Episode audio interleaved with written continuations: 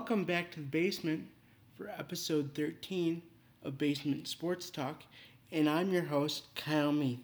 On this week's episode, we'll be talking about Syracuse Orange lacrosse, specifically the last two games between Notre Dame and Hobart. Before, but before we get started, let's do a quick overview of the Syracuse men's lacrosse team's history.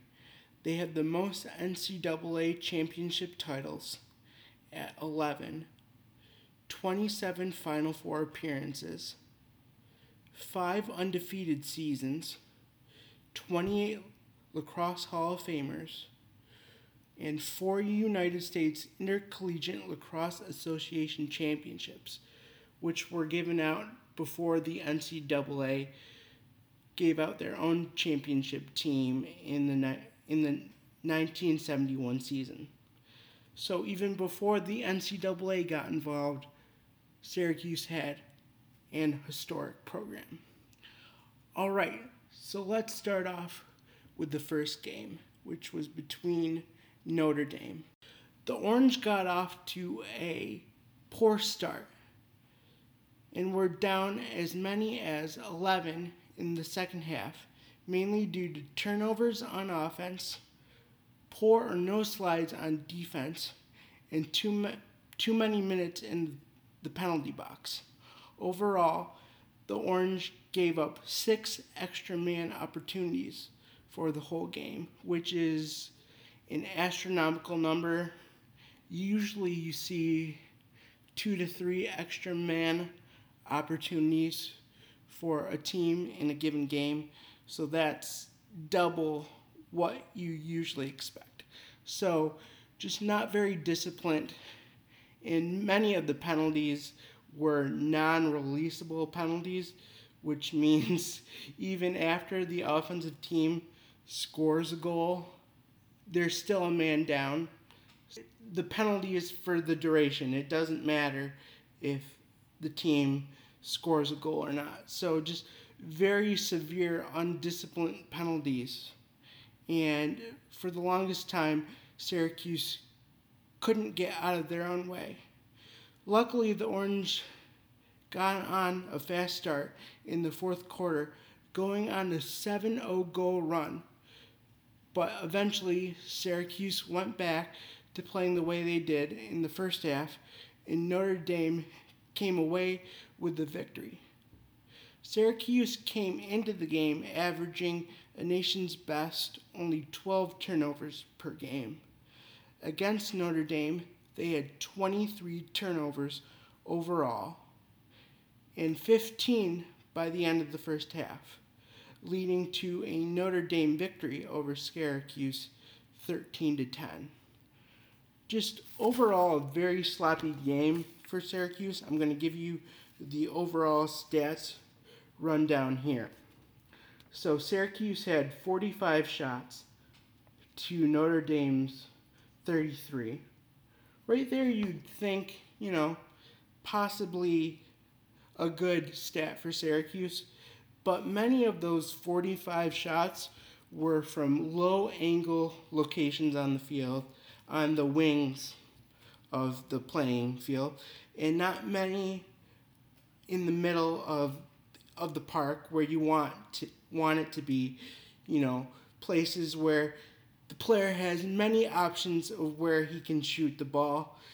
Notre Dame did a fantastic job forcing Syracuse to low success areas on the field, causing a low shooting percentage for Syracuse. This is really where the game was won for Notre Dame.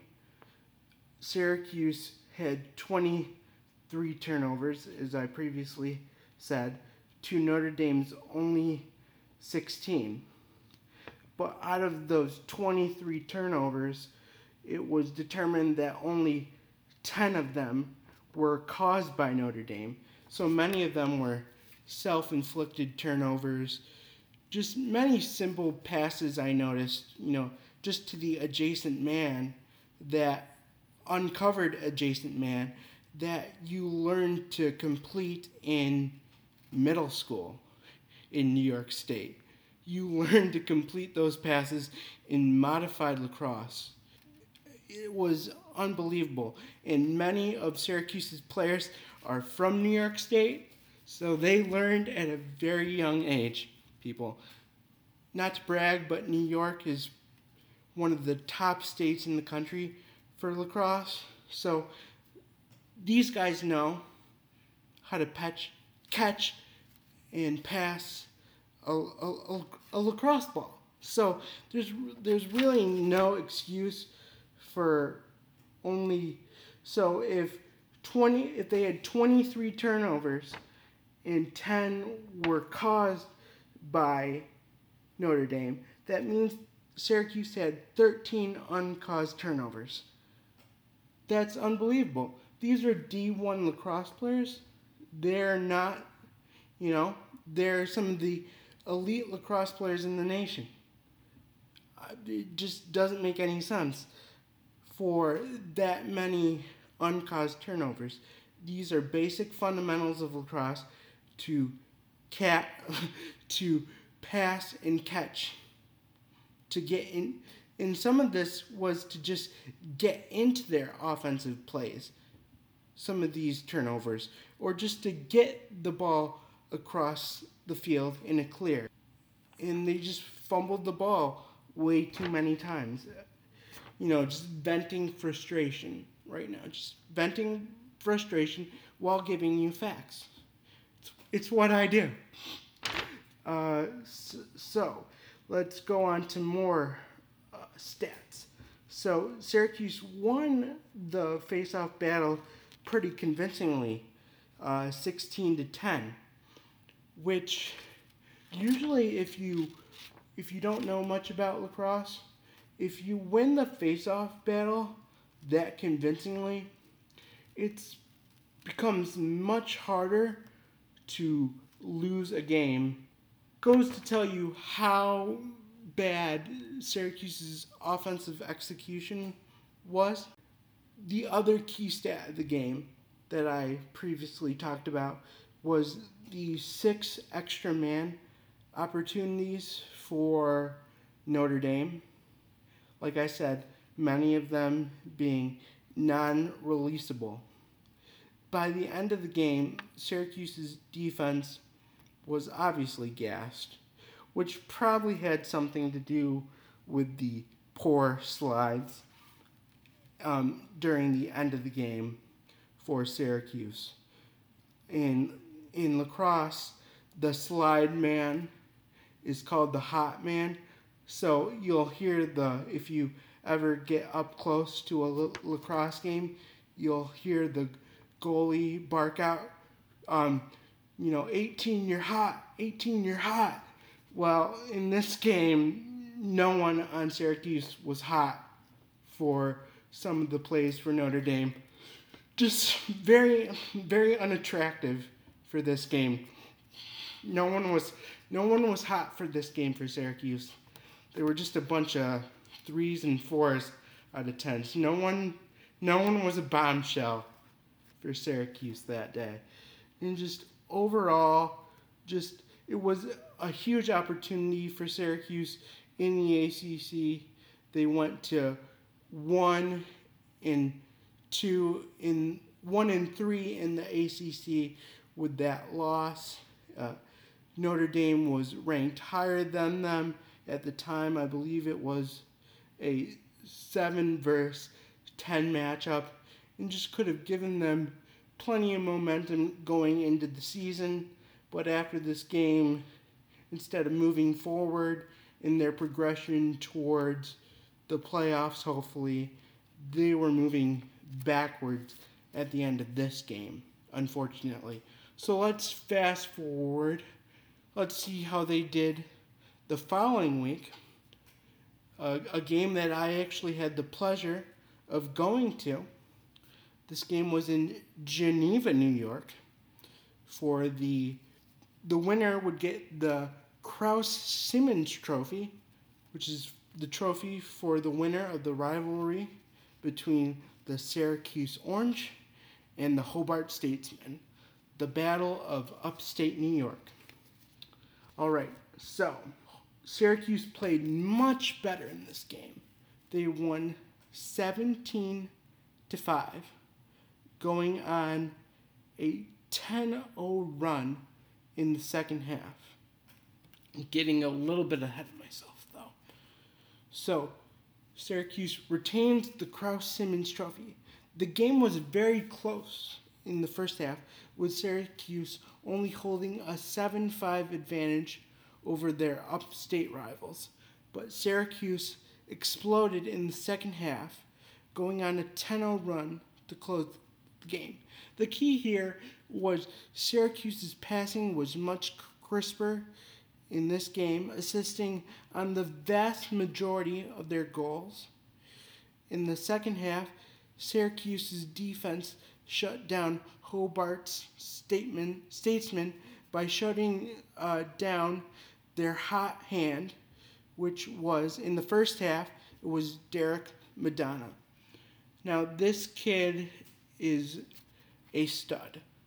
Uh, I okay. Here's a little bit of an overview of Hobart lacrosse. Um, they were a dominant D3 program going back many a years, and then they switched to D1 back in I believe the 90s, but don't fact check me on that because I'm not 100% sure. Uh, so eventually they went D1. They're D3 in every other sport except lacrosse. So they're at a little bit of a disadvantage when it comes to other Division 1 lacrosse programs because even though they are D1 in lacrosse, they still can't give out D1 sports scholarships for lacrosse because they don't have enough other D1 sports. I don't understand that rule. It doesn't make sense to me. If you're willing to put in the investment of a D1 program in college sports, I believe you should be able to give out the scholarships that go along with it. But either here nor there, I'm not going to complain about it anymore. Uh, I think it is unfair for Hobart to have to play with that disadvantage.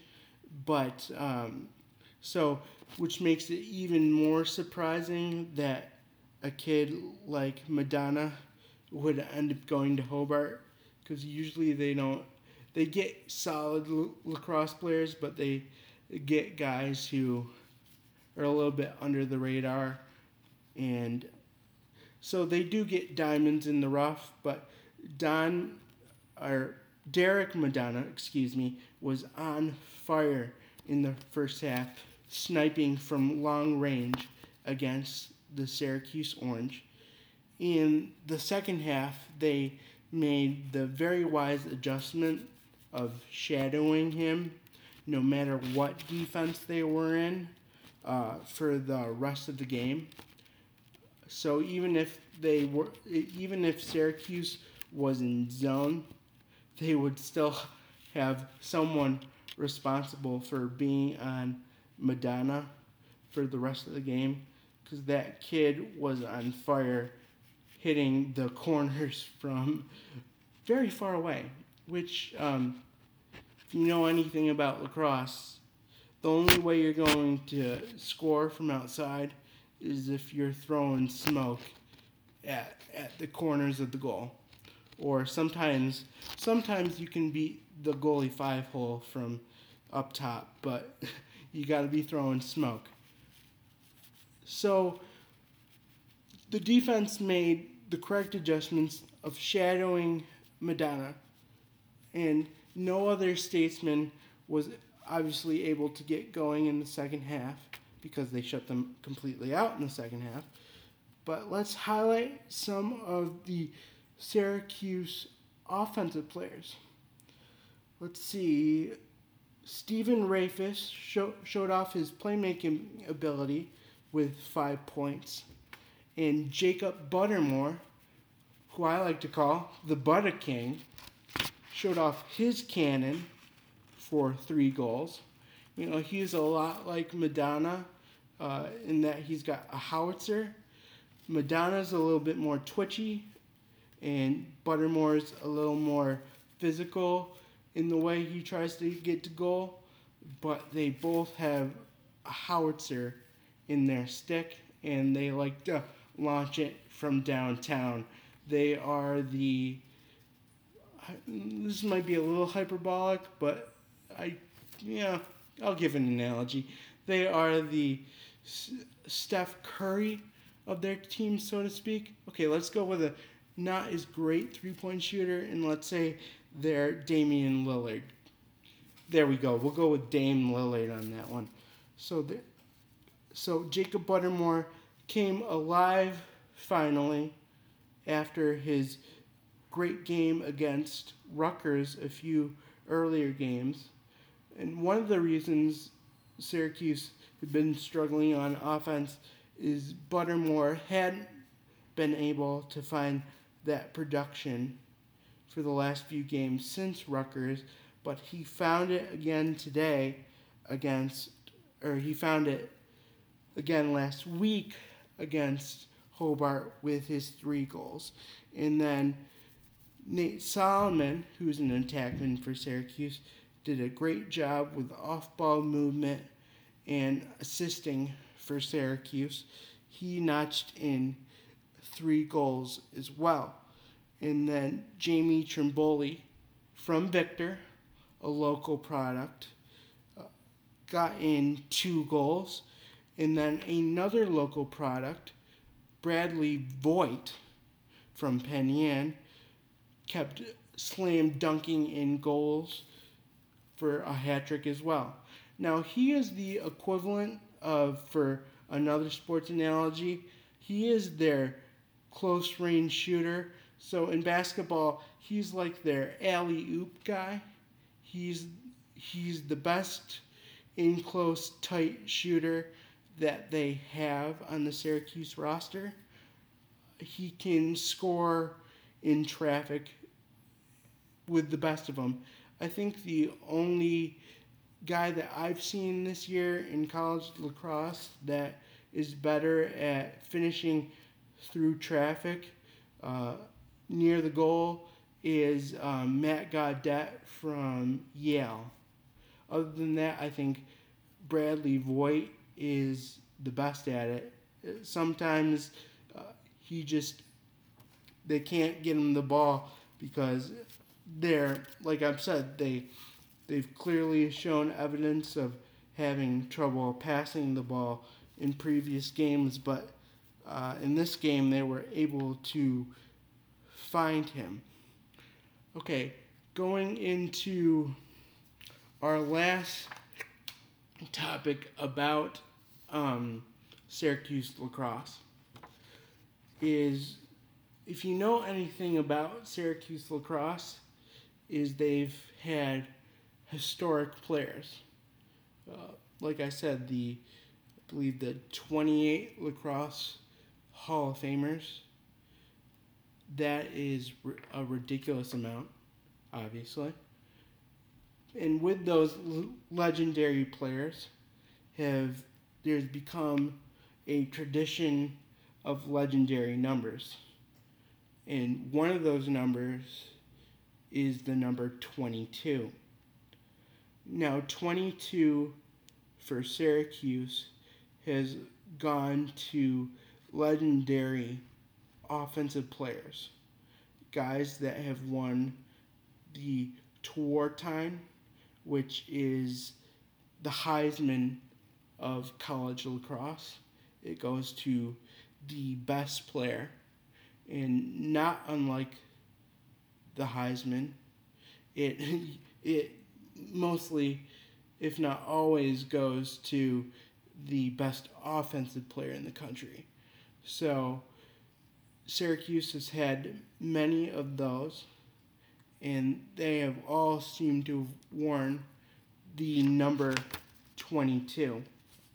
Players like the Powell brothers, so that would be Casey, M- Michael, and Ryan Powell. And then you got Jojo Marasco and Cody Jamieson are more current players, along with Dan Hardy, who's another current player, or a more current player. And then you've got guys in the 80s and 90s like Gary Gait and Charlie Lockwood. All of them wore the number 22 and were finalists for Player of the Year uh, in college lacrosse, if not won the award itself. Um, in two, Jojo Marasco, unfortunately, there's been a recent trend in Syracuse lacrosse. Uh, Jojo Marasco was probably the last legitimate, in air quotes, uh, number 22.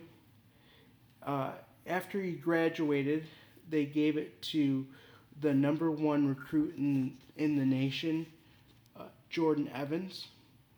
Unfortunately for Evans and Syracuse, he didn't quite live up to the hype, mostly due to injuries and probably uh, the pressure of wearing number 22 at Syracuse.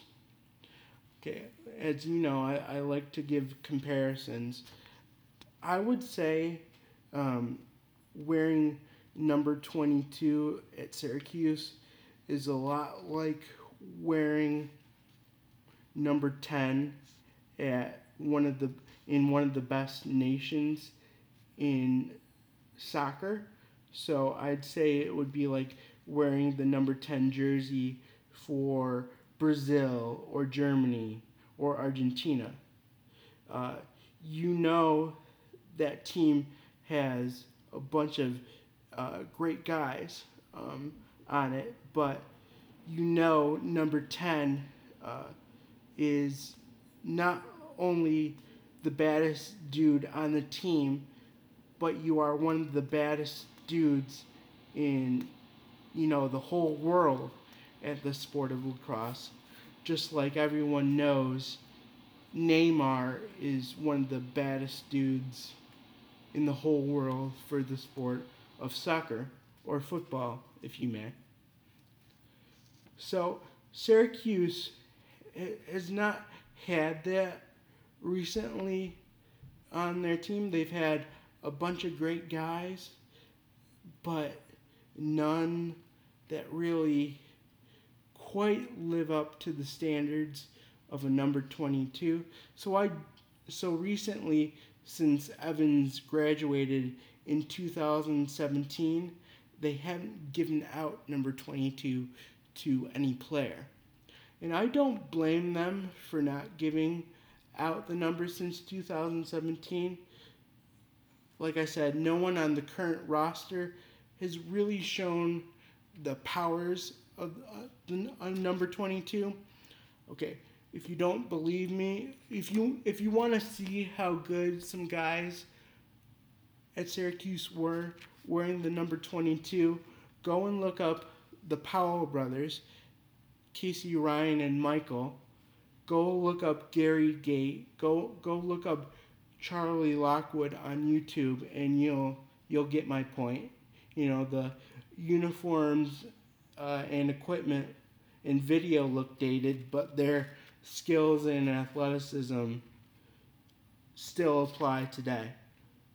So they Syracuse they have good guys on their team, but they don't quite live up to the number 22.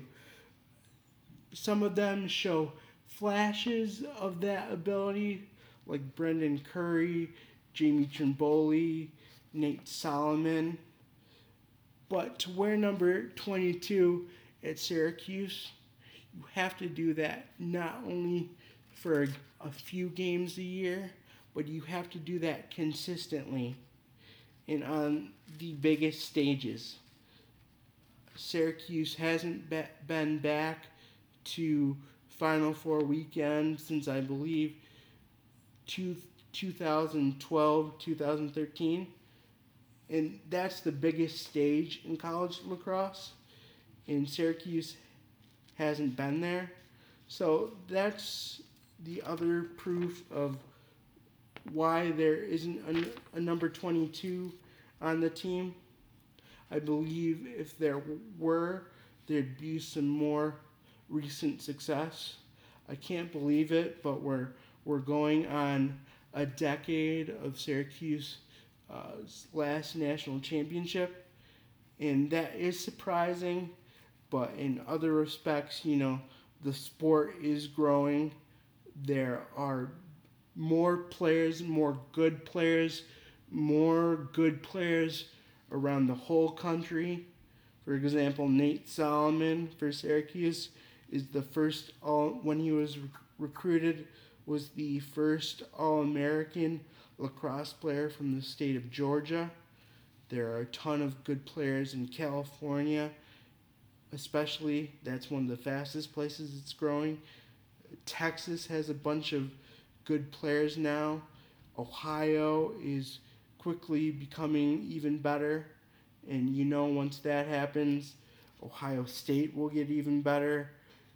In some respects, it's all, actually, not in all respects, it is harder to get to college uh, Memorial Day weekend, which is when the NCAA Final Four is held every year. In every respect, it is harder to get there, but it, it is evidence of you know there being a lack of a 22 on the team because I believe if they did have a true number 22 that they would have been back to Final Four weekend sooner than they have. And just so you know, you know, it's not that, and there are players currently in college lacrosse that could wear that number. Um, I believe, you know, and it, it, truly is hard to find a, a, a number 22 because I, I believe there's only a handful of players in college lacrosse that could su- successfully pull off wearing number 22. And I'll, I'll give you the names right here. Um, guys like Pat Spencer at Loyola, Maryland, Jeff Teat at Cornell, and Grant Ament at Penn State. That's only three guys. That's only three guys in the entire country. you know, and I'm probably being really, you know, st- strict on my standards. You know, some people would probably put a few more names on there, but that's how good the reputation of the number 22 is at Syracuse that I only think three guys in the whole sport could pull it off right now. There are some younger players like Joey Epstein from Johns Hopkins who I could believe could pull it off a little bit later. But, uh, you know, these are the three guys currently that I would give the number to. So that shows you how high the standards are for the number 22. And do I think Syracuse can get back to Final Four weekend this year? I believe they can, but hopefully one one of these guys like Brendan Curry, Nate Solomon, Jamie Trimboli, Jacob Buttermore will turn to that more that alpha role that can what when they need them to on a consistent basis beat their man one on one to either opening up a chance for them to assist or score the goal.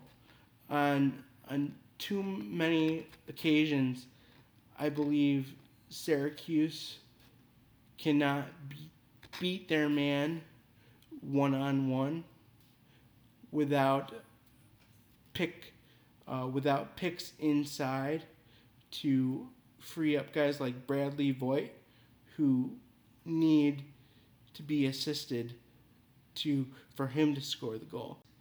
a high percentage of guys on this team that can't beat their man one on one, but there are select few like Curry, Trimboli, Solomon, and Rehfuss who can.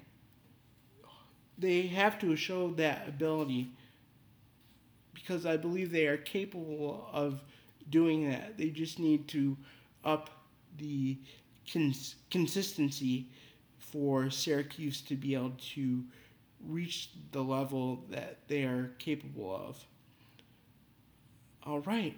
Uh, that's episode 13 of Basement Sports Talk. And I'm your host, Kyle Meath. I hope you enjoyed the episode. I'll see you around soon, hopefully. All right.